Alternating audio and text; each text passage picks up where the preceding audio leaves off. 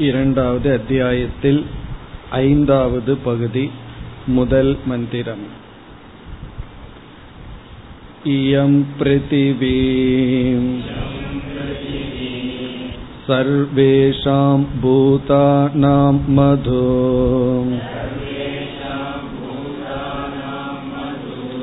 अस्य पृथिव्यै सर्वाणि भूतानि मधु यश्च अयम् अस्यां पृथिव्याम् तेजोमयो अमृतमयपुरुषः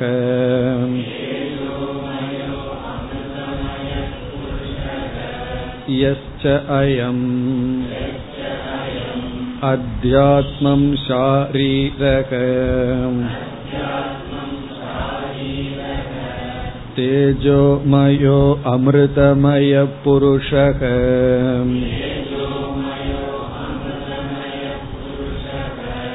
अयमेव सः योऽयमात्मा इदममृतम् இதம் பிரம்ம இதம் சர்வம் இந்த மது பிராமணத்தில் ஜெகன் மித்யாத்துவம் மிக முக்கியமாக முதலில் கூறப்படுகின்றது. அதைத் தொடர்ந்து சர்வாத்ம பாவம் மீண்டும் வருகின்றது. உபனிஷத்துக்களிலும் கீதையிலும் சர்வாத்ம பாவத்தை வலியுறுத்தி கூறப்படுகின்றது. பிறகு அடுத்ததாக பிரம்ம அத்வைதம் இரண்டற்றது என்ற கருத்து கூறப்பட்டு அயமாத்மா பிரம்ம என்ற மகா வாக்கியத்துடன் இந்த பிராமணம் முடிவடைய இருக்கின்றது. இதில் இந்த பிராமணம் எந்த விதத்தில் நமக்கு பயன்படும் என்று சங்கரர் கூறும் பொழுது முதலில் மனநமாக இதை எடுத்துக்கொள்ளலாம் என்று கூறினார்.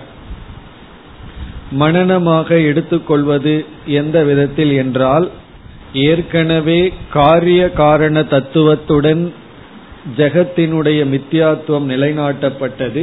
இங்கு வேறு ஒரு ஹேதுவை கொடுத்து மீண்டும் ஜெகத்தினுடைய மித்தியாத்துவம் நிலைநாட்டப்படுகிறது. அல்லது நிகமனார்த்தம் என்று எடுத்துக் கொள்ளலாம். முடிவுரையாக எடுத்துக் கொள்ளலாம். முடிவுரையும் முகவுரையில் கூறப்பட்ட கருத்தே கூறப்பட்டு பிறகு வந்து இந்த முடிவுரை எதற்கு பயன்படுகிறது என்றால் எந்த ஒரு கருத்தை முடிவாக கூறுகின்றோமோ அதற்கு பாதை இல்லை அது நீக்கப்படவில்லை என்று மீண்டும் உறுதி செய்யப்படுகிறது. அல்லது மூன்றாவதாக நிதித்தியாசனமாகவும் இதை நாம் எடுத்துக் கொள்ளலாம்.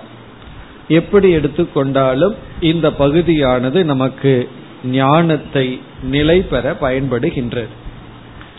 இனி அடுத்ததாக நாம் சிந்தித்த கருத்து ஜெகன் மித்யாத்துவத்துக்கு எந்த ஒரு புதிய தர்க்கமானது இங்கு பயன்படுத்தப்படுகிறது என்றால் அதையும் பார்த்தோம். எது பரஸ்பர உபகாரிய உபகாரகம் தது அந்நிய அதிஷ்டானகம். எந்த ஒன்று ஒன்றை ஒன்று சார்ந்துள்ளதோ ஒன்றுக்கு ஒன்று உதவி செய்து கொண்டிருக்கின்றதோ அந்த இரண்டும் வேறொன்றை சார்ந்திருக்க வேண்டும். அல்லது அந்த இரண்டுமே மித்யாவாகத்தான் இருக்க வேண்டும். உபகாரியம் என்றால் உதவி செய்யப்பட்டது. உபகாரக என்றால் உதவி செய்பவர். இப்பொழுது நான் ஒருவருக்கு உதவி செய்தால் அவர் உபகாரியம் உதவி செய்கின்ற நான் உபகாரக அதாவது நான் ஒருவருக்கு உதவி செய்கின்றேன் அவரே எனக்கும் உதவி செய்கின்றார் பரஸ்பர உபகாரிய உபகாரகமாக இருந்தால் இந்த இரண்டுக்கும் சுவாதந்திரியம் என்பது இல்லாமல் போகி இது வேறு ஏதோ சுதந்திரமான ஒன்றை சார்ந்திருக்க வேண்டும். இதுதான் இங்கு தர்க்கம். இதற்கு நாம் திருஷ்டாந்தமாக சென்ற வகுப்பில் பார்த்தது சொப்ன பிரபஞ்சம். சொப்பனத்தில் கனவில் ஒரு உலகத்தை நாம் காண்கின்றோம்.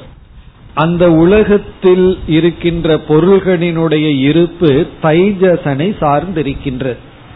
தைஜசன் என்ற ஒருவன் இல்லை என்றால் இப்ப தைஜசன்கிறது யார் என்றால் ஒரு ஜீவன் ஸ்தூல சரீரத்தில் இருக்கிற அபிமானத்தை விட்டு சூக்ம சரீரத்தில் மட்டும் அபிமானம் வைக்கும் பொழுது அது நித்ரையிலிருந்து அப்படி வெளியே வரும் பொழுது ஒரு சரீரத்தில் சூக்மத்தில் மட்டும் அபிமானம் வைக்கும் பொழுது சம்ஸ்காரங்கள் தூண்டப்பட்டு ஒரு உலகமாக இருக்கின்றது. இப்ப தைஜசன் இல்லை என்றால் அந்த உலகமே நிற்காது. அந்த உலகம் சென்று விட்டாலும் தைஜசன் நிற்க முடியாது. ஆகவே சொப்பன பதார்த்தங்கள் மித்யா தைஜசனும் மித்யா. சொப்பன பதார்த்தமும் மித்யா அதை பார்க்கின்ற தைஜசனும் மித்யா. காரணம் ஒன்றுக்கு ஒன்று உபகாரிய உபகாரக பாவத்துடன் இருக்கின்றது. இதைய எக்ஸாம்பிள் இதைய நம்ம உதாரணமாக கொண்டு இனி நாம் எதை நிலைநாட்ட வேண்டும் என்றால் ஜாகிரத அவஸ்தைக்கு வர வேண்டும். சொப்பன அவஸ்தை மித்தியா என்பதில் நமக்கு கருத்து வேறுபாடு கிடையாது. அதையும் சில துவைதிகள் சத்தியம் என்று சொல்வார்கள். ஆனா நம்மிடம் வந்த ரொம்ப அருகில் வந்த பூர்வ பட்சிகள் ஏற்றுக்கொள்வார்கள். இங்கு நமக்கு வந்து பக்ஷம் என்ன அப்படின்னா ஜாகிரத் பிரபஞ்சம். ஜாகிரத் பிரபஞ்சத்தை தான் நம்ம மித்தியான்னு சொல்ல போறோம். நம்முடைய சாத்தியம் வந்து மித்தியா. எப்படி சொல்ல போகின்றோம் என்றால் இந்த ஜாகிரத் பிரபஞ்சமும் கூட சார்ந்துதான் இருக்கின்றது.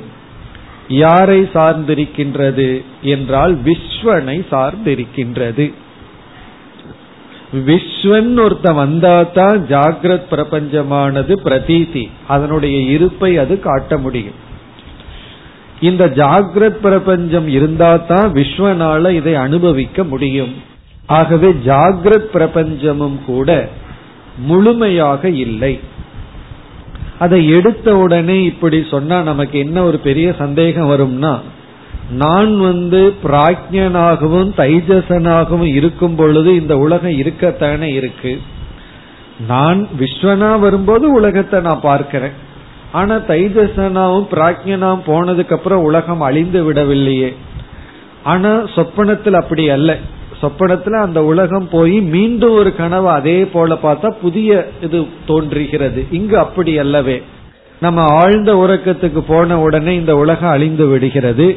மீண்டும் ஜாகிரத அவஸ்தைக்கு வந்த உடனே புதுசா உருவாக்கப்பட்டது என்பதாக நமக்கு தெரியவில்லையே என்ற சந்தேகம் வரும்.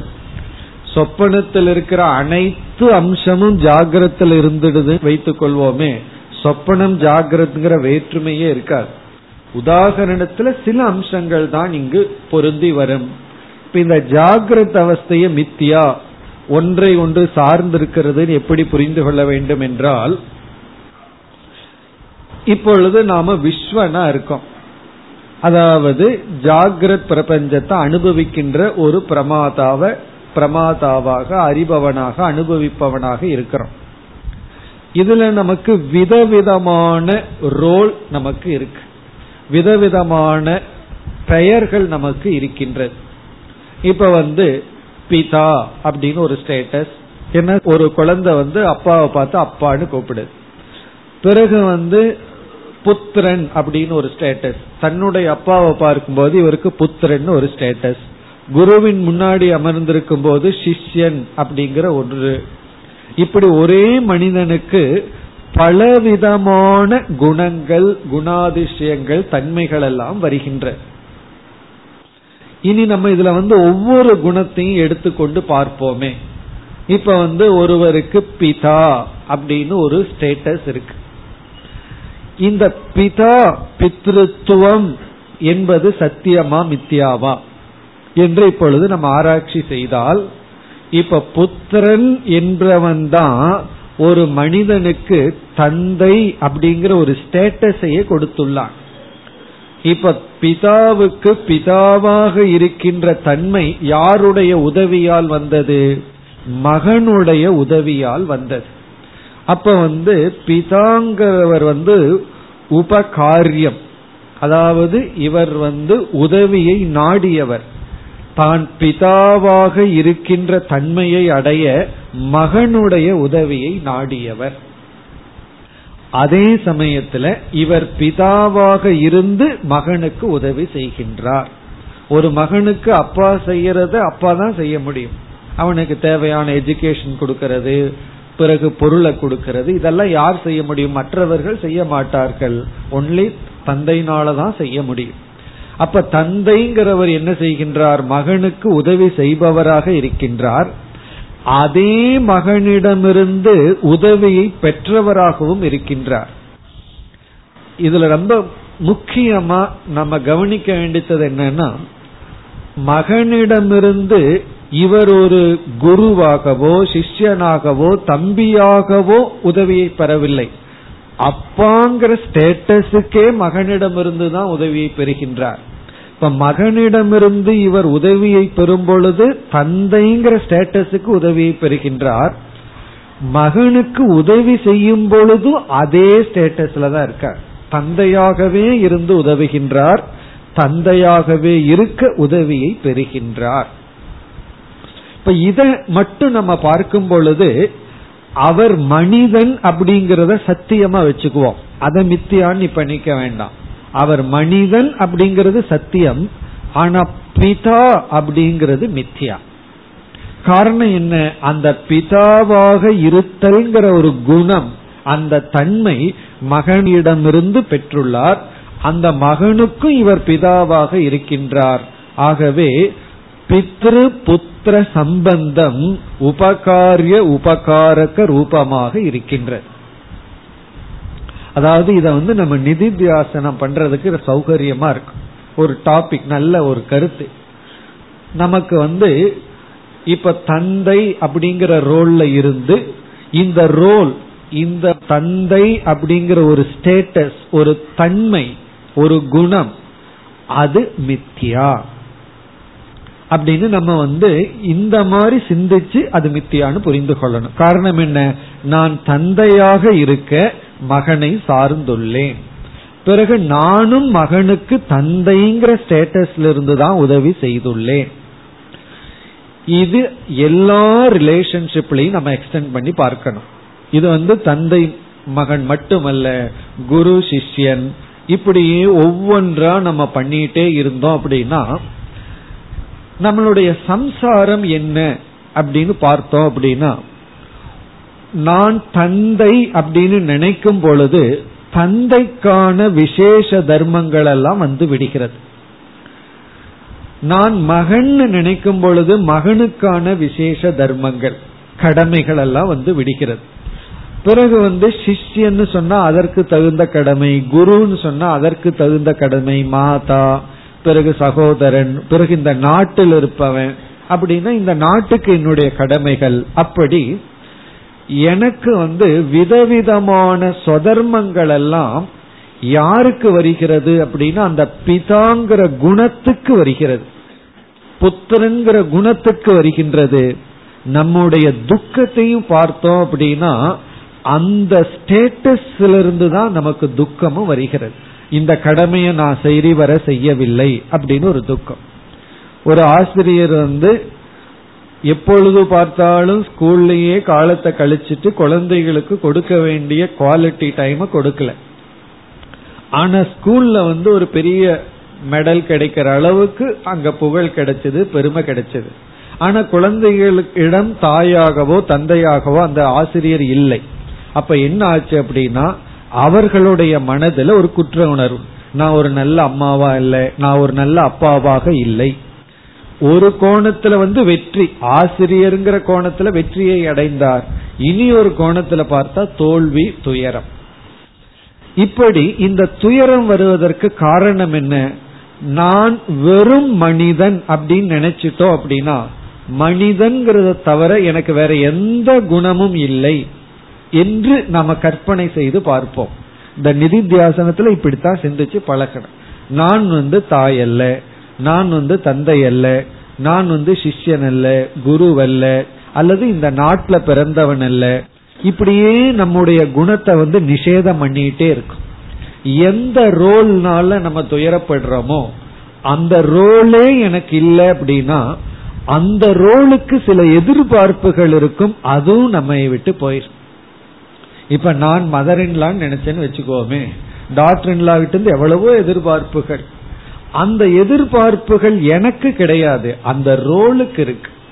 அது அது சில சமயம் சரியா இருக்கலாம். சில சமயம் சரி இல்லாம நம்மளுடைய தவறான எதிர்பார்ப்பு இருக்கலாம். இல்ல அந்த எதிர்பார்ப்பு இருக்கலாம். அதே போல ஃபாதர் இன்லா அல்லது ஃபாதர் அப்படின்னா மகன் வந்து என்ன ரெஸ்பெக்ட் பண்ணணும். எப்படி எத்தனையோ எதிர்பார்ப்புகள் நம்முடைய அனைத்து துயரத்துக்கு இந்த எதிர்பார்ப்புகள் தான் காரணம். நம்ம ஜஸ்ட் கற்பனை பண்ணி பார்ப்போம். இப்பொழுது நான் எந்த ரோலும் கிடையாது. எந்த குணாதிசயமும் கிடையாது. அதாவது எந்த சம்பந்தமும் கிடையாது. ஜஸ்ட் மனிதன் அப்படின்னு நின்று பார்த்தோம் அப்படின்னா இந்த உலகத்து மேல யாரிடமிருந்து எந்த எதிர்பார்ப்பும் இல்லை எந்த ராகத்வேஷமும் இல்லை. எந்த ரோலை சாக்ரிஃபைஸ் பண்றோமோ அந்த ரோல்ல இருந்து வர்ற சுக துக்கத்திலிருந்து நம்ம விடுதலை அடைகின்றோம். இப்படி நம்ம வந்து எப்படி பார்க்கணும்னா நான் இப்படி இருக்க சிஷ்யன் அல்லது குரு அல்லது இந்த நாட்டில் இருப்பவன் இப்படி எத்தனையோ ரோல் அல்லது ஆபீஸ்ல போனோம் அப்படின்னா மேனேஜரோ அல்லது பியூனோ ஏதோ ஒரு ஜாப்ல நம்ம இருப்போம். அந்தந்த ரோலை நம்ம எப்படி சிந்திச்சு பார்க்கணும் என்றால் அது எதனோடு சம்பந்தப்படுதோ அதை சார்ந்திருக்கு. நான் தான் அதற்கு காரணம் அதுதான் எனக்கு காரணம். ஆகவே இந்த ரெண்டுமே சத்தியம் அல்ல. நம்ம நினைச்சிட்டு இருக்கோம் நம்ம ரொம்ப தீனமானவர்கள் நம்ம ரொம்ப கீழானவர்கள் அப்படி கிடையாது. இப்போ ஒருவர் வந்து தானம் பண்ற அவருக்கு ரொம்ப ஒரு பெருமை தானம் பண்ணிட்டாருன்னு சொல்லி. அவருக்கு அப்படி ஒரு ஸ்டேட்டஸ கொடுக்கணும்னா நான் கை நீட்டி இருக்கணும் அப்ப உண்மையிலேயே ஒருவர் தானம் பண்றாருன்னு சொன்னா அந்த பெருமையை கொடுத்தது யாருன்னா? நான் கை நீட்டினதுனாலதான். அப்ப நான் தான் அவருக்கு தான கர்த்தாவாக இருக்கின்றேன். சில சமயம் நம்ம முட்டாள்னு நினைச்சுக்குவோம். இனி ஒருத்தனை பக்கத்தில் இருக்கிறவன அறிவாளின்னு நினைக்கிறோம். அவனுக்கு அறிவாளிங்கிற ஸ்டேட்டஸ கொடுத்ததே நான் தான் நான் முட்டாளா இல்லைன்னா அவன் எப்படி அறிவாளின்னு சொல்ல முடியும்? அப்போ நான் வந்து அறிவற்றவனாக இருக்கிறத பார்த்து தான் அவனுக்கு என்னை விட கொஞ்சம் எக்ஸ்ட்ராவா இருக்கிறதுனால அவன் என்ன நினைச்சுக்கிறான்? கம்பேர் பண்ணி அறிவாளிங்கிறான். அப்போ இப்படி நினைச்சு பார்த்தோம் அப்படின்னா நான் முட்டாளா இருக்கிறதுனால வர்ற துயரம் எனக்கு கிடையாது. காரணம் அந்த அறிவாளியை பார்த்து சொல்ல உன்னுடைய அறிவாளித்தனத்துக்கு நான் தான் காரணம்னு சொல்ல. என்ன காரணம்னா என்கிட்ட அறிவு இல்லாதது. அப்படி சிந்திச்சு பார்த்தோம்னா நம்ம வாழ்க்கையில என்னென்ன சங்கடம் எல்லாம் வருதோ அதை யார காரணமா நினைக்கிறோமோ அது உண்மையிலேயே நம்ம தான் அதை கொடுத்தது. இதுவே ஒரு விதமான சர்வாத்ம பாவமாயிரும் ஒன்னா நானே புத்திரன் பிதா அல்லது நான் எதுவும் கிடையாது. சர்வாத்மாவும் இதுக்கு ஆப்போசிட் நானே எல்லாம்னு சொல்லிடணும் அல்லது நான் எதுவும் அல்ல. இப்ப இந்த இடத்துல வந்து நான் எதுவும் அல்ல அப்படிங்கிற ஞானத்தை குறிக்கின்றது. அப்படி இப்படியே ஒவ்வொரு ஸ்டேட்டஸா எடுத்துட்டே வருவோம். கடைசியில என்ன எஞ்சி இருக்கும் அப்படின்னு சொன்னா பிரமாதா. பிரமாதாங்கிறத எஞ்சி இருக்கும் ஜஸ்ட் அறிபவன். அல்லது அனுபவித்தா அனுபவிப்பவன் அப்படிங்கிறத எஞ்சி நிற்கும் மீதி எல்லா சின்ன சின்ன ஸ்டேட்டஸ் எல்லாம் போயிடும் உண்மையிலேயே நிதித்தியாசனம் எப்படி பண்ணணும் அப்படின்னா யார் யாருக்கு எந்தெந்த ரோல்ல டிஸ்டர்ப் ஆயிட்டு இருக்காங்கிறத அவங்கவுங்க கண்டுபிடிக்கணும். அதுதான் ரொம்ப முக்கியம். நான் வந்து எந்த நேரத்துல அல்லது எதனால நான் தாக்கப்படுகிறேன்னு கண்டுபிடிக்கணும். ஏன்னா ஒவ்வொருவருக்கும் ஒவ்வொரு ரோல்ல இருந்து துயரப்பட்டு கொண்டு இருப்பார்கள். பிறகு அந்த ரோலை எடுத்துட்டு நம்ம உபகாரிய உபகாரக பாவத்தை கொண்டு வந்து நான் அந்த குணத்துடன் கூடியவன் அல்ல. இப்ப இங்க பிதா இப்ப மனிதன்கிற என்னிடத்துல பிதாங்கிறது ஒரு விதமான குணம். அந்த குணம் எனக்கு இல்லை. இப்படி நீக்கிட்டே வரணும். அப்படி நீக்கும் பொழுது அந்த குணத்துடன் இருந்தா என்ன எதிர்பார்ப்புகள் என்ன குற்ற உணர்வுகள் எல்லாம் இருந்திருக்குமோ அல்லது சில பயம் இருக்கலாம். அதெல்லாம் சேர்ந்து நீங்கிவிடும். அந்த குணத்தோடு சேர்ந்து அனைத்து சம்சாரங்களும் நீங்கிவிடும். அப்படியெல்லாம் நீக்கிட்ட கடைசியில பிரமாதா. இனி அடுத்த கேள்வி அப்ப இந்த பிரமாதா சத்தியமா? அப்படின்னு சொன்னா நான் பிரமாதான்னு சொல்றதுக்கு எது காரணம்? பிரமேயம் அப்படிங்கிற இந்த விஷயம்தான். அப்ப என்ன பிரமாதான்னு சொல்ல வைக்கிறது யாருனுடைய தயவுனால? பிரமேயம்ங்கிற விஷயத்தினாலதான். அப்ப இந்த விஷயமான பிரமேயம் எனக்கு பிரமாதாங்கிற ஸ்டேட்டஸ் வர்றதுக்கு உதவியாக இருந்தது. அப்ப விஷயத்திலிருந்து நான் அறிபவன் என்கின்ற நாகிய எனக்கு உதவியை பெற்றுள்ளேன். இனி அடுத்தது ஒரு பொருளை பிரமேயம்னு எப்ப சொல்ல முடியும்? அது பிரமாதாவுக்கு விஷயமானதான் பிரமேயம்னு சொல்ல முடியும். எத்தனையோ கோடிக்கணக்கான மைலுக்கு அந்த பக்கம் லைட் இயர்னு சொல்லணும். அதற்கு அந்த பக்கம் ஒரு பிளானட் இருக்குன்னு வச்சுக்குவோமே அதை நம்ம பிரமேயம்னு எப்படி சொல்ல முடியும்? நம்ம அதை பார்க்கவே முடியலன்னா அந்த பொருளுக்கு பிரமேயம்ங்கிற ஸ்டேட்டஸ் கிடையாது. இல்ல அப்படி ஒரு பொருள் இருக்கு. தௌசண்ட் லைட் இயர்ஸுக்கு அப்பாற்பட்டு ஒரு பொருள் இருக்கு அப்படின்னா அது நம்ம கான்செப்டுக்கு பிரமேயமா மாறியாச்சு. அப்படி நம்ம எதையாவது ஒன்றை சொல்லிட்டோம் அப்படின்னா அது பிரமேயம்னு மாறியாச்சு. பிரமேயம்னு மாறுறதுக்கு காரணம் நான் தான் பிரமாதா. அப்போ என்னுடைய பிரமாதாங்கிறதுனால ஒரு பொருளுக்கு பிரமேயம்ங்கிற தன்மை கிடைக்குது. இப்ப நான் உதவி செய்பவன். அந்த பொருளை பிரமேயம்ங்கிற ஸ்டேட்டஸ் வர்றதுக்கு உதவி செய்பவன். நான் பிரமாதாவாக இருக்கிறதுக்கு அதே பொருளிடமிருந்து உதவியை பெற்றவன். அப்போ ஒரு பொருளிடமிருந்து பிரமாதாங்கிற ஸ்டேட்டஸ நான் பெற்று உதவியை பெற்றவன் அந்த பொருளுக்கு பிரமேயம் அது அனுபவிக்கப்படும் பொருள் பார்க்கப்படும் பொருள்ங்கிற தன்மையை கொடுக்கிறது அதே பிரமாதா. ஆகவே பிரமாதாவும் பிரமேயமும் ஒன்றை ஒன்று சார்ந்திருக்கிறது. அப்படின்னா நான் என்ன உண்மையிலேயே நான் வந்து பிரமாதாவாக இருத்தலும் ஒரு பொருள் பிரமேயமாக இருப்பதும் சத்தியம் அல்ல அதுவும் மித்தியா அதான் கடைசி. இப்ப கடைசியா நான் பிரமாதா அல்ல. இப்ப இதுல இனி ஒரு விஷயமும் இருக்கு. இப்ப என்னுடைய உடல் இருக்கு. என்னுடைய மனம் இருக்கு. இப்ப வந்து நான் மற்றவர்களுடைய உடலையும் மனதையும் பார்க்கின்றேன். இப்ப உடலை பார்க்கிறதுங்கிறது நல்லா தெரியும் ஸ்தூலம். மனசை பார்க்கிறேன் அப்படிங்கறது எப்படின்னா ஒருவருடைய எக்ஸ்பிரஷன்ல இருந்து இப்ப நீங்க கோவப்பட்டிருக்கீங்க இப்ப உங்க மனதில் அன்பு இருக்கு இப்ப நீங்க பொறாமையுடன் இப்படி பேசுகிறீர்கள். அப்படி பேச்சிலிருந்தும் செயலிலிருந்து அவருடைய மனதில் இருக்கிற ஃபீலிங்கை நம்ம புரிஞ்சிட்டோம்னா மனசை பார்க்கறதுக்கு சமம். இப்ப என்ன ஆகுதுன்னா நான் மற்றவர்களுடைய உடலையும் மனதையும் அனுபவிக்கின்றேன் மற்றவர்கள் என்னுடைய மனதையும் உடலையும் அனுபவிக்கின்றார்கள். இப்ப சம்சாரம்ங்கிறது என்ன அப்படின்னா மற்றவர்கள் என்னுடைய உடலையும் மனதையும் அனுபவிக்கும் பொழுது நான் விஷயமாகின்றேன் நான் ஆப்ஜெக்ட் ஆயிடுறேன். என்ன வந்து தவறாக என் மனதில் இருக்கிற உணர்வுகளை அவர் தவறாக புரிந்து கொண்டா எனக்கு கோபம் வருது. நான் வந்து இப்போ ஆப்ஜெக்டா இருக்கேன். ஒரு பொருளாக பிரமேயமாக இருக்கேன். அதே சமயத்துல சில சமயம் நானே பிரமாதாவாக இருக்கின்றேன். அப்ப நம்முடைய சம்சாரம்ங்கிறது உண்மையிலேயே என்ன என்றால் நாம சப்ஜெக்டாகவும் ஆப்ஜெக்டாகவும் இருக்கிறதா சம்சார் நம்ம சப்ஜெக்ட்னு நினைச்சுக்கிறது நம்ம ஆப்ஜெக்ட்னு நினைச்சுக்கிறதா சம்சார் நான் இதை அனுபவிப்பவன். நான் அனுபவிக்கப்படுபவன். என்ன அப்படி அவன் சொல்லிட்டான்? அப்படித்தானே நம்ம வந்து துயரப்படுறோம். என்ன போய் தப்பா நினைச்சிட்டானே? இவ்வளவு நாளா இப்படி பண்ணிட்டு இருந்தனேன்னு சொல்லி என்னை என்னை மற்றவர்கள் இப்படி நினைக்கிறார்கள் சொல்லும் பொழுதே என்ன நான் ஆப்ஜெக்ட்னு முடிவு பண்ணி பேசிட்டு இருக்கேன். பிறகு அவனுடைய நடத்த சரியில்லை. என்ன பார்த்தா எனக்கு கோபம் வருது. பார்க்காத வரைக்கும் கோபம் இல்லை. பார்த்தா கோபம் வருதுன்னு ஏன் சொல்றோம்? அதை கேட்டா கோபம் வருதுன்னு ஏன் சொல்ற? நம்ம சப்ஜெக்ட் ஆயிடுறோம். அப்போ அனுபவிப்பவனாக இருப்பதும் நாம் அனுபவிக்கப்படுபவனாக இருப்பதும் சம்சாரம்.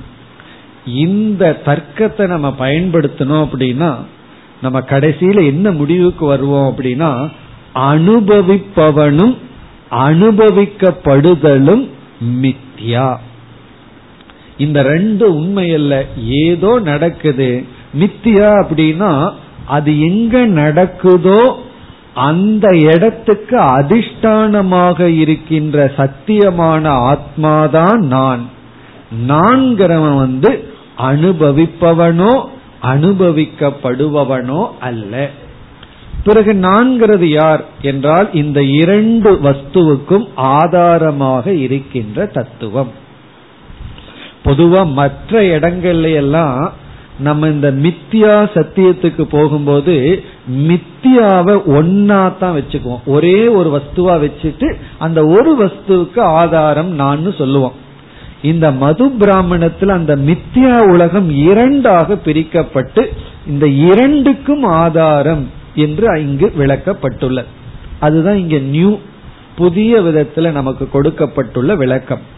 இப்ப உதாரணமா பாம்பு அப்படின்னு ஒரு தத்துவத்தை எடுத்துட்டு அந்த பாம்புக்கு ஆதாரம் கயிறு.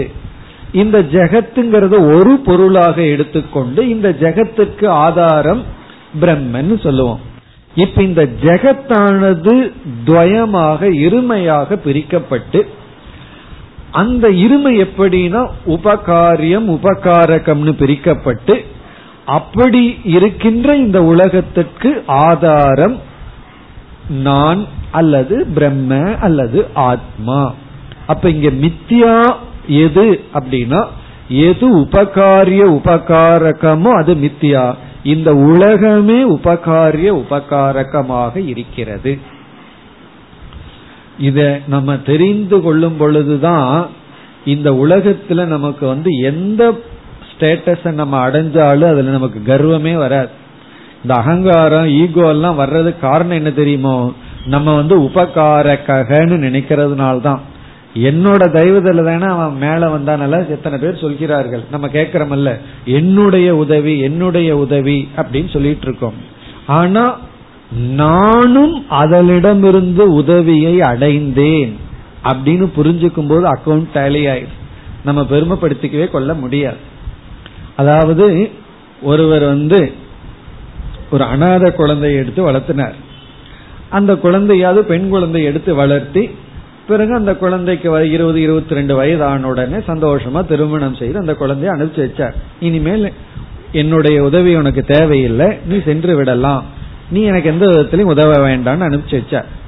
இனி ஒரு நண்பர் சொன்னார் ஏதோ ஒரு குழந்தையை எடுத்துட்டு வளர்த்தி அதனிடமிருந்து ஒரு பிரயோஜனத்தை நீங்க அனுபவிக்காமல் நீங்க தான் அந்த குழந்தைக்கு உதவி செய்தீர்கள் அப்படின்னு சொன்னார். ஆனா மற்றவர்களா இருந்தா என்ன எதிர்பார்ப்போம் இவ்வளவு வருஷம் உனக்கு உணவு கொடுத்திருக்கேன். அதனால என்னுடைய வயசான காலத்துல நீ என்ன தந்தையா எடுத்துக்கொண்டு எனக்கு நீ பாதுகாக்கணும்னு. ஆனா இவர் வந்து அந்த பேர்டன் அந்த குழந்தைக்கு கொடுக்கல. இவருடைய பதில் என்னன்னா அந்த குழந்தைய வளர்க்கும் பொழுது எனக்கு கிடைச்ச ஒரு மகிழ்ச்சி இருக்கே அந்த மகிழ்ச்சிக்கு டேலி ஆயிடுதுன்னு சொன்னார். நான் என்ன உதவி அந்த குழந்தைக்கு செஞ்சிருக்கிறேனோ அதாவது அந்த குழந்தைய வளர்த்தி அறிவை கொடுத்து நல்ல இடத்துல திருமணம் பண்ணி அனுப்பிச்சு வச்சனோ இதெல்லாம் அந்த குழந்தை குழந்தையா இருக்கும்போது என் மனசுக்கு கொடுத்த மகிழ்ச்சிக்கு டேலி ஆயாச்சு. இனி மேற்கொண்டு ஒன்னும் செய்ய வேண்டிய அவசியம் இல்லை. இப்படி பார்க்கும் பொழுதுதான் உலகத்தில் இருக்கிற எதிர்பார்ப்பே நம்ம மனசிலிருந்து நீங்கும். நமக்கு ஒரு பெரிய சம்சாரம் என்ன தெரியுமோ? எக்ஸ்பெக்டேஷன் எஸ்பெஷலி நம்மளுடைய குழந்தைகளிடமிருந்து நம்மிடம் பிரயோஜனத்தை அனுபவித்தவர்களிடம் இருந்து நம்ம இடத்திலிருந்து யாராவது ஒரு பெனிஃபிட் அடைஞ்சிருந்தாங்கன்னா நம்ம மைண்ட் வந்து உபகாரக்கராக மட்டும்தான் இருக்கு. உதவி செய்தவனாக மட்டும்தான் இருக்கு. நம்ம எந்த விதத்துல உதவியை அவர்களிடமிருந்தே அனுபவிச்சிருக்கிறோம்ங்கிறத நினைச்சே பார்க்கறது இல்லையே நான் வந்து தானம் பண்ணி பண்ணி அவரிடமிருந்து ஒண்ணுமே எதிர்பார்க்கலையே. நான் தானம் தானே பண்ணினேன்னு சொன்னாலும் கூட எனக்கு லோபம்ங்கிற புத்தி போகணும்னா தானம்னு பண்ணணும். அதுக்கு அவர் பாத்திரமா வந்து கிடைச்சாரு அதுக்கு அவருக்கு நன்றி சொல்லணும்.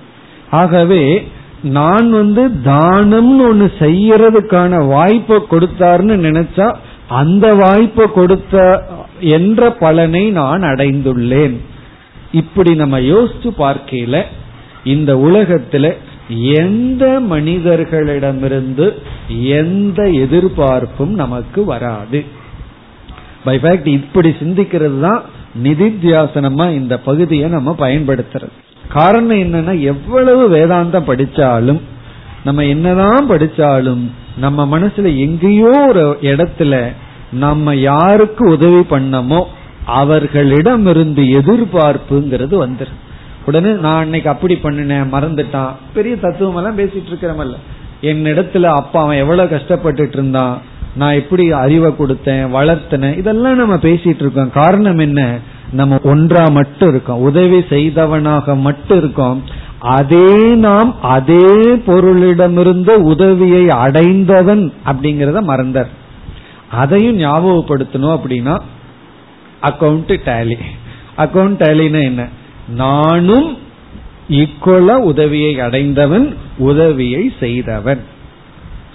அதே போல மற்றவர்கள் நம்மை பற்றி கீழா சொல்லிடக்கூடாது. ஒரு குற்ற உணர்வை உருவாக்கிவிட முடியாது. இனி ஒரு கோணத்துல சில பேர் வந்து எமோஷனல் பிளாக்மெயில் செய்வார்கள். உனக்கு நான் இவ்வளவு பண்ணியிருக்கேன் நீ திருப்பி செய்யணும் நீ திருப்பி செய்யணும். நீ கீத கிளாஸுக்கெல்லாம் போகாத போனேன்னா எனக்கு நீ வந்து உனக்கு வைராகியம் வந்து போயிட்டேன்னு வச்சுக்குவோமே நீ எனக்கு எதையும் திருப்பி செய்ய முடியாதுன்னு சில பேர் எமோஷனல் பிளாக்மெயில் பண்ணுவார்கள். அப்ப நம்ம அதர்வேக்கு போயிடணும் என்னிடத்திலிருந்தும் நீ பயனடைந்துள்ளாய். நீ பயன் அடைஞ்சாச்சு இனிமேல் நான் உனக்கு செய்ய வேண்டியது இல்லை அதுவும் நம்ம புரிஞ்சுக்கணும். அந்த எக்ஸ்ட்ரீமுக்கும் போயிடக்கூடாது அதாவது நான் உதவி செய்தவன் அப்படிங்கிற புத்தியிலிருந்து அது ஒரு விதமான சம்சாரம். நான் உதவிய பெற்றவன் நினைச்சிட்டு இருந்தாலும் அதுவும் ஒரு பெரிய சம்சாரம். அந்த சம்சாரத்தை எல்லாம் பீஷ்மர் துரோணர் கர்ணன் எல்லாம் நன்கு அனுபவித்தார்கள். அவங்களோட பிரச்சனையே என்ன? இவர்கள் வீட்டில் நான் இருந்து விட்டேன். அஸ்தினாபுரத்தில் இருந்து நான் வந்து அவர்களுடைய உப்ப தின்னுட்டேன். அதனால எனக்கு தெரியுது இது அதர்மம்னு இருந்தாலும் அதர்மத்தில் பக்கம் எடுக்கிறேன்னு ஏன் அப்படி அவர்கள் நினைத்து வாடினார்கள்? என்றால் உதவியை பெற்றுவிட்டேன் என்கின்ற குற்ற உணர்வு. அவர்களுக்கு இந்த மது பிராமணத்தை உபதேசிருந்தரும் வச்சுக்குவோமே. அவங்க போர்க்களத்திலிருந்து எப்போவோ வனத்துக்கு போயிருப்பார்கள். காரணம் என்ன? இந்த குற்ற உணர்வுனாலதான் அவர்களால் வெளிச்செல்ல முடியவில்லை. என்ன குற்ற உணர்வு? நான் உதவியை பெற்று விட்டேன் ரொம்ப பேர் வந்து நமக்கு தானம் கொடுக்கறது அல்லது உதவி செய்யறது எதற்கு தெரியுமோ? ஒரு விதமான நன்றி உணர்வை நமக்குள்ள கிரியேட் பண்ணி நம்ம பந்தப்படுத்துறதுக்கு தான் அதுக்காக நன்றி கெட்டவனா இருக்கணும்னு இப்ப உபதேசிச்சுட்டு இல்லை. அது வேற விஷயம். அப்படி ஒரு பைண்டிங் நமக்கு கொடுக்கறதுக்கு தான். அதனாலதான் அவ்வளவு சுலபமா யாரிடமும் அட்வான்டேஜ் எடுத்துக்க கூடாது. காரணம் என்ன? நம்மை அறியாமல் ஒரு நன்றி உணர்வு வந்து விடும் அதெல்லாம் விவகாரத்துல. பிறகு வேதாந்தத்துக்கு கடைசியா வந்து பார்த்தோம் அப்படின்னா அந்த நன்றி உணர்வினாலையும் கூட நம்ம கட்டுப்படக்கூடாது. உண்மையிலேயே குரு வந்து சிஷ்யனுக்கு கடைசியில் என்ன செய்வார் தெரியுமா? ஒருவர் ஒருவர் உதவிக்கிறதுல குருவினுடைய உதவிதான் ஹையஸ்ட் காரணம் என்னன்னா மோக்ஷத்துக்கான ஞானத்தை கொடுக்கிறார். அதே குரு என்ன செய்வார் தெரியுமோ? சரியான பிரம்மனிஷ்டனான குருவா இருந்தா சிஷ்யனுடைய மனதுல நீ எந்த விதத்திலும் எனக்கு கட்டுப்பட்டவன் அல்ல. நீ வந்து என்னிடத்திலிருந்து படிச்சதே எனக்கு குரு தட்சிணை கொடுத்தது போல அப்படின்னு அந்த நன்றி உணர்வு குற்ற உணர்வுல இருந்து நீக்குவார். அப்படி நீக்கும் போது அவனுக்கு எக்ஸ்ட்ரா ஒரு நன்றி உணர்வு வரும். அது வந்து அவனை வந்து பந்தப்படுத்தாத ஒரு நன்றி உணர்வு. அப்படி நம்முடைய வாழ்க்கையே உபகாரிய உபகாரகமாக இருப்பதனாலதான் சங்கடம். சம்சாரமே நம்ம உபகாரியமாகவும் உபகாரக்கமாகவும் இருக்கிறது தான் இப்ப இங்க என்ன கருத்து சொல்லப்படுதுன்னு சொன்னா இந்த ரெண்டுமே மித்தியா. நான் வந்து உதவியை அடைந்தவனும் அல்ல நான் உதவி செய்தவனும் அல்ல. ஹையஸ்ட் ஸ்டாண்ட் பாயிண்ட்ல அனாத்மாவான உபாதி உதவியை செய்யுது உதவியை வாங்கிக்குது. நான் உதவி செய்பவனும் அல்ல உதவியை வாங்கியவனும் அல்ல. சர்வ தர்மான் பரித்தியஜ. இங்கதான் தர்மத்தை எல்லாம் நம்ம விடுறோம். நான் தர்மம் பண்ணணும்னு அல்ல அதர்மம் செய்தவனும் அல்ல. காரணம் என்னன்னா இந்த இரண்டுமே சத்தியம் அல்ல. இந்த இரண்டுமே வேறு ஏதோ ஒன்றை சார்ந்திருக்கின்றது. இப்ப தான கர்த்தா சத்தியம் அல்ல ஏன்னா வந்து அது தேயத்தை சார்ந்திருக்கு. யார வாங்கினார்களோ அதை சார்ந்துள்ளது. அதே போல வாங்கியவனும் சத்தியம் அல்ல அந்த வாங்கிறது அப்படிங்கிற ஸ்டேட்டஸ் சம்பிரதானம் சொல்றது அவனும் சத்தியம் அல்ல காரணம் என்ன? அதான் கொடுக்கிறவனை வச்சிருக்கு. அப்படி கடைசியில போன பிரமாதா பிரமேயம். இந்த இரண்டுமே மித்தியா. பிறகு இந்த ரெண்டுக்குமே ஏதாவது ஒரு வார்த்தை வேணும்னா சாஸ்திரம் வந்து சாட்சி என்ற வார்த்தையை பயன்படுத்துகிறது. அதையும் கொஸ்டின் பண்ண மித்தியாவாயிரும். சாட்சி சாட்சியம் அப்படின்னு கேட்டீங்கன்னு வச்சுக்கோமே அதுவும் மித்தியாதான். நீ சாட்சின்னு சொல்லணும் அப்படின்னா ஏதோ ஒன்னு விட்னஸுக்கு இருந்தா தானே சாட்சிங்கிற ஸ்டேட்டஸ் அப்ப சாட்சி அப்படிங்கிறது சாட்சியத்தை சார்ந்திருக்கு. அப்ப சாட்சியமும் மித்தியா சாட்சியும் மித்தியா. ஆனா நம்ம சாட்சின்னு சொல்லும் பொழுது நம்ம உபகாரிய உபகாரகத்தை கொண்டு வராம எந்த அர்த்தத்துல சொல்றோம் அப்படின்னா விவகாரம் செய்யாமல் பார்த்து கொண்டிருப்பவன்கிறதுக்கு சாட்சிங்கிற வார்த்தையை பயன்படுத்துறோம். ஆக்சுவலி சாட்சிங்கிற வார்த்தையை பயன்படுத்தும் பொழுது அது எதற்கு பயன்படுத்துறோம்னா விவகாரம் செய்யாம இருப்பவன்கிறதுக்கு மட்டும் சாட்சிங்கிற வார்த்தை. ஆனா உண்மையிலேயே சாட்சிங்கிற வார்த்தையும் நீக்கப்பட வேண்டித்தது ஏன்னா சாட்சியம் இருந்தா தான் பார்க்கப்படும் பொருள் இருந்தா தான் பார்ப்பவன். விட்னஸ்ங்கிற ஸ்டேட்டஸ் வருது. அப்புறம் கடைசியில் என்ன சொல்ல முடியும்னா ஒன்னும் சொல்ல முடியாது. இருந்தாலும் ஏதாவது சொல்லி ஆகணுமே. அதனாலதான் சாஸ்திரத்துல ஆத்மா பிரம்ம அகம் அல்லது அகங்கிறதுனுடைய லட்சியார்த்தம். இப்படி எல்லாம் வார்த்தைகள். இதெல்லாம் இந்த வார்த்தை தான். கடைசியில நம்ம அதை புரிந்து கொள்கின்றோம். இப்ப இந்த இடத்துல ஆத்மாங்கிறத விட ரொம்ப முக்கியம் என்ன? இந்த அனாத்மா லெவல நிஷேதம் பண்றதுதான். நம்ம நிஷேதம் பண்ணணும் இல்லையா? பஞ்ச கோஷத்தை நிஷேதம் பண்றோம்னு சொல்றோம். உண்மையிலேயே இந்த மது பிராமணத்துல சொல்லப்பட்ட உபகாரிய உபகாரக பாவத்தை எடுத்துட்டு நம் மீது இருக்கின்ற ஒவ்வொரு ரோல் பிதா புத்திரக இப்படி ஒவ்வொரு ரோலையும் நம்ம வந்து நிஷேதம் பண்ணிட்டு கடைசியில இதெல்லாம் நான் அல்ல நான் ஆத்மா என்று புரிந்து கொள்ள வேண்டும். இப்படி நம்ம புரிஞ்சுக்கிறது தான் இந்த மது பிராமணத்திலிருந்து நமக்கு கிடைக்கின்ற பலன். இவ்விதத்துல ஜாகிரத் பிரபஞ்சமே மித்தியாவாகி விடுகிறது. இனி நம்ம அடுத்த கருத்துக்கு செல்லலாம். அதாவது மது என்ற சொல்லினுடைய பொருள். மது. டிக்ஷனரி படி மதுங்கிற வார்த்தைக்கு ஹனி தேன் என்பது பொருள். ஆனா இந்த இடத்துல டெக்னிக்கல் மீனிங். தேன்கிற அர்த்தம் அல்ல இங்க வந்து ஒரு வித்தியாசமான அர்த்தம். இந்த மது பிராமணத்துல மதுங்கிற சொல்லுக்கு இங்கு பொருள் வந்து காரியம் அல்லது கர்ம பலம் அல்லது போக்கியம். காரியம் கர்ம பலம் அல்லது போக்கியம். போக்கியம் அப்படின்னா அனுபவிக்கப்படுவது. இந்த காரியம் கர்ம பலம் இதெல்லாம் அனுபவிக்கப்படுவது. காரியத்தை தான் நம்ம அனுபவிக்க முடியும். காரணத்தையும் அனுபவிக்கலாம் அது காரணத்தை பொறுத்து இருக்கு. ஆனா பொதுவா அது காரியமாக வெளிப்பட்டா தான் அனுபவிக்க முடியும். ஒரு மரத்தை விதைக்குள்ள அனுபவிக்க முடியுமா? ஒரு விதை மரமாக காரியமாக வெளிப்பட்ட அனுபவிக்க முடியும். கர்ம பலன் அது அனுபவிக்கப்படுவது. அதனால மது அப்படின்னா அது ஒரு எஃபெக்ட் ப்ராடக்ட் இங்க காரியம்னா ப்ராடக்ட் அர்த்தம்.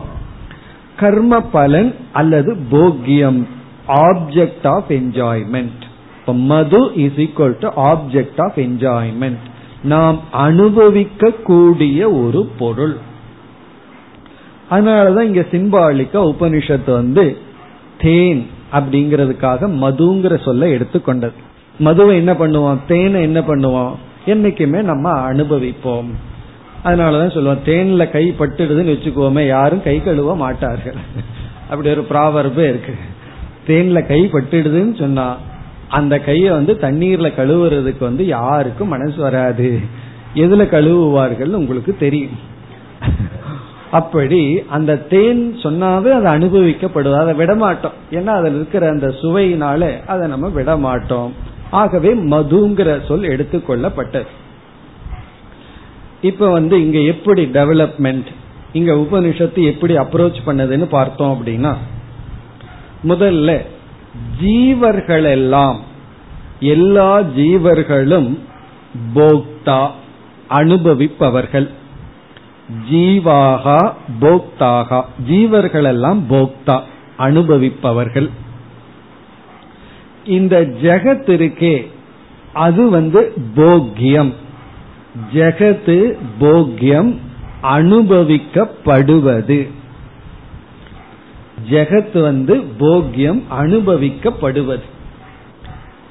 அப்ப நம்ம என்ன சொல்லலாம்? ஜீவனுக்கு ஜெகத்தானது மது. ஜீவனுக்கு ஜெகத்தானது மதுவாகிறது. ஃபார் ஜீவா ஜெகத் இஸ் அ மது. ஜீவனுக்கு ஜெகத் வந்து மது. அப்ப ஜெகத் இஸ் ஈக்வல் டு மது. காரணம் என்ன? ஜெகத்து போக்கியம். மதுங்கிறது போக்கியம். அப்ப இந்த உலகமே ஜீவனுக்கு வந்து மது அனுபவிக்கப்படுவது. இப்ப ஜீவன் யார்? அனுபவிப்பவன். இது அப்படியே ரிவர்ஸ் ஆகுது. இது ஒரு ஆங்கிள் இனி ஒரு ஆங்கிள் நம்ம பார்த்தோம் அப்படின்னா ஜெகத் போக்தா ஜெகத் போக்தா ஜீவன் மது. அனுபவிக்கப்படுபவன். அதாவது இந்த உலகம் ஜீவனை அனுபவிக்கின்றது. முதல்ல வந்து ஜீவன் உலகத்தை அனுபவித்தான். அப்போ உலகம் மதுவானது. திருப்பி போடுறோம். ஜீவன் மதுவாகிவிட்டான் ஜெகத் போக்தாவாக மாறிவிட்டது. அப்ப ஜெகத் போக்தா ஜீவன் மது. இந்த மது தான் இப்படி ரீப்ளேஸ் ஆகுது. உபகாரிய உபகாரகமா ரீப்ளேஸ் ஆகுது. அது எப்படின்னு பார்ப்போம். இப்ப வந்து ஜீவன் இருக்கா? அந்த ஜீவன் வந்து இந்த உலகத்தை அனுபவிக்கின்றான். இதுல சந்தேகமே கிடையாது. நம்ம வந்து உலகத்தை அனுபவிச்சுட்டு இருக்கோம் அப்ப நம்ம போக்தா. இந்த உலகம் வந்து போக்கியம். உலகம்ங்கிறது தட்பவெப்ப நிலை நம்ம வாழ்ற நாடு எல்லாமே நம்ம அனுபவிக்கிறது எல்லாமே இந்த உலகம்தான். நம்ம சாப்பிட்ற உணவு இதெல்லாம் நம்ம இந்த உலகத்தை அனுபவிச்சுட்டு இருக்கோம். நம்ம போக்தாவா இருக்க உலகம் வந்து நமக்கு மதுவாக இருக்கின்றது. இது நமக்கு நன்கு புரிந்துவிடும். இனி நம்ம இதை திருப்பி பார்த்தோம் அப்படின்னா இந்த உலகமும் நம்மை அனுபவிக்கின்றது. முதல்ல நம்ம உலகத்தை அனுபவிக்கிறோம்னு சொல்றோம். ஆனா இந்த ஒரு கோணத்துல பார்த்தா இந்த உலகம் நம்மை அனுபவிக்கின்றது. நம்ம வந்து இந்த உலகத்துக்கு ஆப்ஜெக்ட் ஆயிட்டோம்.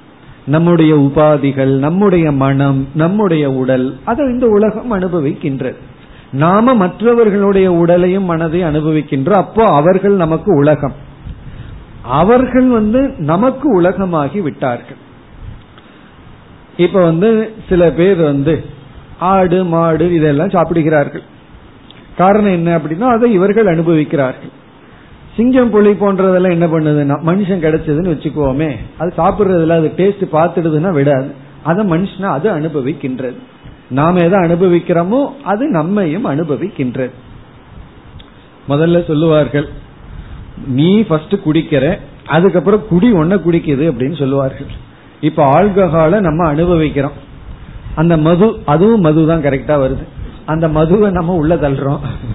அப்ப நம்ம என்ன சொல்றோம்? நான் குடிச்சிட்டு இருக்கேன் அப்படின்னு சொல்றோம். இந்த காலத்துல இது ஒரு பார்ட்டி அப்படின்னு சொன்னா அது இல்லாதது கிடையாது. அது எல்லாம் அது வந்து ஒரு பேதம் இல்லாமல் அத்வைதம் ஆண்கள் பெண்கள் சிறுவர்கள் பெற்றோர்கள் அப்படி எல்லாம் இல்லாம பேதம் இல்லாம எல்லாம் மதுவை அருந்ததுதான் பார்ட்டி அப்ப என்னன்னா அந்த மதுவை வந்து நம்ம அனுபவிச்சுட்டு இருக்கோம் கொஞ்ச நாள்ல என்ன ஆயிருது அப்படின்னா அது இல்லாம நம்ம இருக்க முடியாது. அப்ப அது நம்மை குடிக்க ஆரம்பிச்சு. முதல்ல அதைத்தான் கையில் எடுத்தோம். பிறகு அது எங்க இருக்கோ அது நம்ம இழுத்துருது. அதுதான் நம்ம இழுக்கின்றது. பிறகு அது உடலை சாப்பிட ஆரம்பித்து விடுகிறது. ஃபர்ஸ்ட் வயிற்றுல ஓட்ட போட்டு அல்சரை கொடுக்குது. அப்ப அது என்ன பண்ணுதுன்னா நம்ம சாப்பிடுது அல்லவா? முதல்ல அதை நம்ம சாப்பிட்டோம். பிறகு அது நம்ம சாப்பிட ஆரம்பிச்சிருது. அப்ப என்ன சொல்லலாம்? ஜீவனுக்கு மது இங்க மதுன்னே வச்சுக்கோமே. மது மது. பிறகு வந்து மது மதுவாகி நம்ம நம்ம அதை அனுபவிக்கிறோம். பிறகு நாம் மதுவுக்கு மதுவாகி விடுகின்றோம். அப்படி உலகம் நம்மை அனுபவிக்கின்றது. இப்படி வந்து இந்த உலக ஜீவன் ஜெகத் அப்படின்னு எடுத்துட்டு பார்த்தோம் அப்படின்னா இந்த மது மாறி மாறி இருக்கு. இத வந்து நம்ம எந்த தத்துவத்திடம் வேண்டுமானாலும் போட்டு பார்க்கலாம். இப்ப வந்து ஜென்ம கர்ம அப்படின்னு போட்டோம்னு வச்சுக்கோமே. இப்ப நம்ம ஜென்மத்தினாலதான் பிறந்து பிறந்துதான் கர்மத்தை எல்லாம் நம்ம வந்து உருவாக்குறோம். கர்மம் வர்றதுக்கு உதவி செய்யறது நம்ம தான் பிறகு அந்த கர்மம் தான் நமக்கு ஜென்மத்தை கொடுக்குது. ஆகவே இங்கேயும் உபகாரிய உபகாரக பாவம் வந்து விடுகிறது. அதாவது நான் கர்மம் வருவதற்கு உதவி செய்தவன். கர்மம் வந்து நான் வருவதற்கு உதவி செய்கிறது. ஏன்னா எப்படிப்பட்ட ஜென்மம் எடுக்கணும்? எப்படிப்பட்ட சரீரம் எடுக்கணும்னு அந்த கர்மம் தான் என்ன முடிவு செய்யுது. பிறகு நான் ஜென்மம் எடுத்து செயல் செய்துதான் கர்மத்தை உருவாக்குகின்றேன். ஆகவே ஜென்ம கர்ம அப்படின்னு எடுத்துட்டோம் அப்படின்னா கர்மத்துக்கு நான் உதவி செய்பவன் கர்மத்திடமிருந்து உதவியை பெறுபவன். இதே போல விரக்ஷக பீஜம் பீஜ விரக்ஷத்துக்கு இப்படி எடுத்துக்கொள்ளலாம். ஜீவ ஜெகத் இப்ப உதாரணமா ஜீவர்களுடைய தவத்தினுடைய பலனாலதான் ஒரு விதமான உலகத்தை நம்ம கிரியேட் பண்ணி வச்சிருக்கோம். இந்த வேர்ல்டுக்கு வந்து கிரீன் ஹவுஸ் சொல்லுவார். காரணம் என்னன்னா இங்கதான் நம்ம எல்லாம் வாழ முடியும். இங்க நம்ம இப்படிப்பட்ட உலகத்தை யார் கிரியேட் பண்ணா? இந்த விதத்துல இந்த உலகம் இருக்கணும்னு முடிவு செஞ்சது யார்? நம்ம தான் நம்மளுடைய கர்ம வினை தான் இப்படிப்பட்ட ஒரு உலகத்தை உருவாக்கி இருக்கு. நம்மளுடைய நடத்தைகள். அழகிய சென்னையை உருவாக்க வேண்டும் அங்கங்க எழுதி போட்டிருக்கோம். அப்படின்னா என்ன அர்த்தம்னா உருவாக்க வேண்டியது யார்? சென்னையில வாழ்கின்ற நம்ம தான் நம்ம தூய்மையா வச்சிருந்தோம் அப்படின்னா அழகிய ஒரு நகரத்தை உருவாக்கலாம். ஆகவே ஒரு நகரத்தை உருவாக்குறது இந்த உலகத்தை உருவாக்குறதே யார்னா? நம்ம தான் உருவாக்குறோம். ஆகவே நம்ம வந்து இந்த உலகத்தை உருவாக்க உதவி செய்பவராக இருக்கோம். ஒரு கால் உருவாக்கி விட்டால் இதை அனுபவிக்கிறது யார்னா? அதுவும் நம்ம தான் அப்ப இந்த சென்னை நம்மை அனுபவிக்கின்றது நாம் சென்னையை அனுபவிக்கின்றோம். இப்ப இதை உருவாக்குறது நம்ம தான் அதே சமயத்துல உருவாகி இருக்கிறதும் நம்மாலதான் இது உருவாச்சு. அதனாலதான் நம்மளும் உருவான் அது எப்படி எப்படின்னா இப்படிப்பட்ட ஒரு இடத்துல பிறக்கணும் அப்படிங்கிறது நம்முடைய கர்ம வினை. பிறகு இப்படிப்பட்ட ஒரு இடத்தை தேர்ந்தெடுத்தது நம்ம தான் அந்த இடத்தை அனுபவிக்கிறதும் நம்ம தான் உருவாக்குறது நம்ம தான் அப்படி நம்ம பார்த்தோம்னா மாறி மாறி இருக்கும். உபகாரகமாகவும் நம்ம இருக்கோம் உபகாரியமாகவும் இருக்கின்றோம். அதே போல இனி கடைசியா போறோம். ஜீவ ஈஸ்வரன். அப்படி போயிடுறோம்னு வச்சுக்கோமே அங்கேயும் யாருன்னா ஈஸ்வரனுக்கு ஈஸ்வரன்கிற ஸ்டேட்டஸே எப்படி கிடைக்குதுன்னா நம்ம இருக்கிறதுனாலதான். ஒருவனை பார்த்து அவன் வந்து தலைவன் சொல்றதுக்கு காரணம் அவனுக்கு கீழே நாலு தொண்டர்கள் இருக்கிறதுனாலதான் நாலு அடிமைகள் இருக்கிறதுனாலதான். ஒவ்வொரு தொண்டர்களும் நான் தான் தலைவன் சொல்லிட்டு அங்க தலைவனே கிடையாது. ஆகவே ஒருவன் தலைவன் ஈஸ்வரன் சொல்வதற்கு காரணம் அவர் நாளை ஈசித்துவம் பண்றதுக்கு நாலு ஆட்கள் இருக்கணும். நான் சொல்றத நாலு பேர் கேட்டா நான் என்ன தலைவன் சொல்லிக்கலாம். நான் சொல்றது யாருமே கேட்கறதில்ல நானே கேட்கறது இல்லைன்னு வச்சுக்கோமே. அப்ப நான் யாருக்கு தலைவன்? நான் எனக்கும் தலைவன் அல்ல மற்றவர்களுக்கும் தலைவன் அல்ல. இப்ப தலைவன்கிற ஸ்டேட்டஸ் தொண்டர்கள்னால வருது. அவங்களுக்கு தொண்டர்கள்ங்கிற ஸ்டேட்டஸ் யாருனால வருது? தலைவனே இல்லை அப்படின்னா தொண்டர்கள் எப்படி சொல்ல முடியும்? ஆகவே இது வந்து லோக்கல் இருக்கிறது போல ஜீவ ஈஸ்வரன். இதுல இருந்து என்ன? ஜீவனும் பொய் ஈஸ்வரனும் பொய். இந்த ஜீவன் ஈஸ்வரன் இரண்டுமே இந்த இரண்டுக்கு அப்பாற்பட்ட ஆத்மா அல்லது பிரம்மத்தை சார்ந்துள்ளது. அப்படி இங்க வந்து என்ன செய்யப்பட்டுள்ளது அப்படின்னு சொன்னா உலகம் ஜீவன். இந்த இரண்டு தத்துவங்கள் எடுத்துக்கொள்ளப்பட்டு மாறி மாறி மது என்று சொல்லப்படுகிறது. அப்படி எடுத்துக்கொள்ளும் பொழுது அதாவது பரஸ்பர அதீனம் ஒன்றை ஒன்று சார்ந்துள்ளது ஒன்றுக்கு ஒன்று உதவி செய்கிறது. அதை விளக்க வரும்பொழுது இனி நம்ம இந்த உபனிஷத்துல எந்த விதத்துல அனலைஸ் பண்ணிருக்குன்னு பார்த்தோம் அப்படின்னா நான்கு தத்துவமாக இங்கு ஒரு பிரிவு வர இருக்கின்றது. நான்கு ஃபேக்டரா இங்கு பிரிக்கப்பட்டுள்ளது. அதாவது ஜெகத்துன்னு வச்சுக்கோமே அனைத்து சிருஷ்டியுமே. மித்யா வஸ்து நான்காக இங்கு பிரிக்கப்பட்டுள்ளது. அனைத்து சிருஷ்டியும் நான்கா பிரிக்கப்பட்டு. அந்த நான்கு என்னென்னு இப்ப வரிசையா பார்ப்போம். அதற்குள்ள எப்படி இந்த மது சேர்த்தப்படுதுன்னு பிறகு பார்ப்போம். அந்த நான்கில் முதலாக இருப்பது எல்லா ஜீவர்கள் சர்வாணி பூதாணி எல்லா ஜீவர்கள். அது ஃபர்ஸ்ட் ஃபேக்டர் எல்லா ஜீவர்கள்.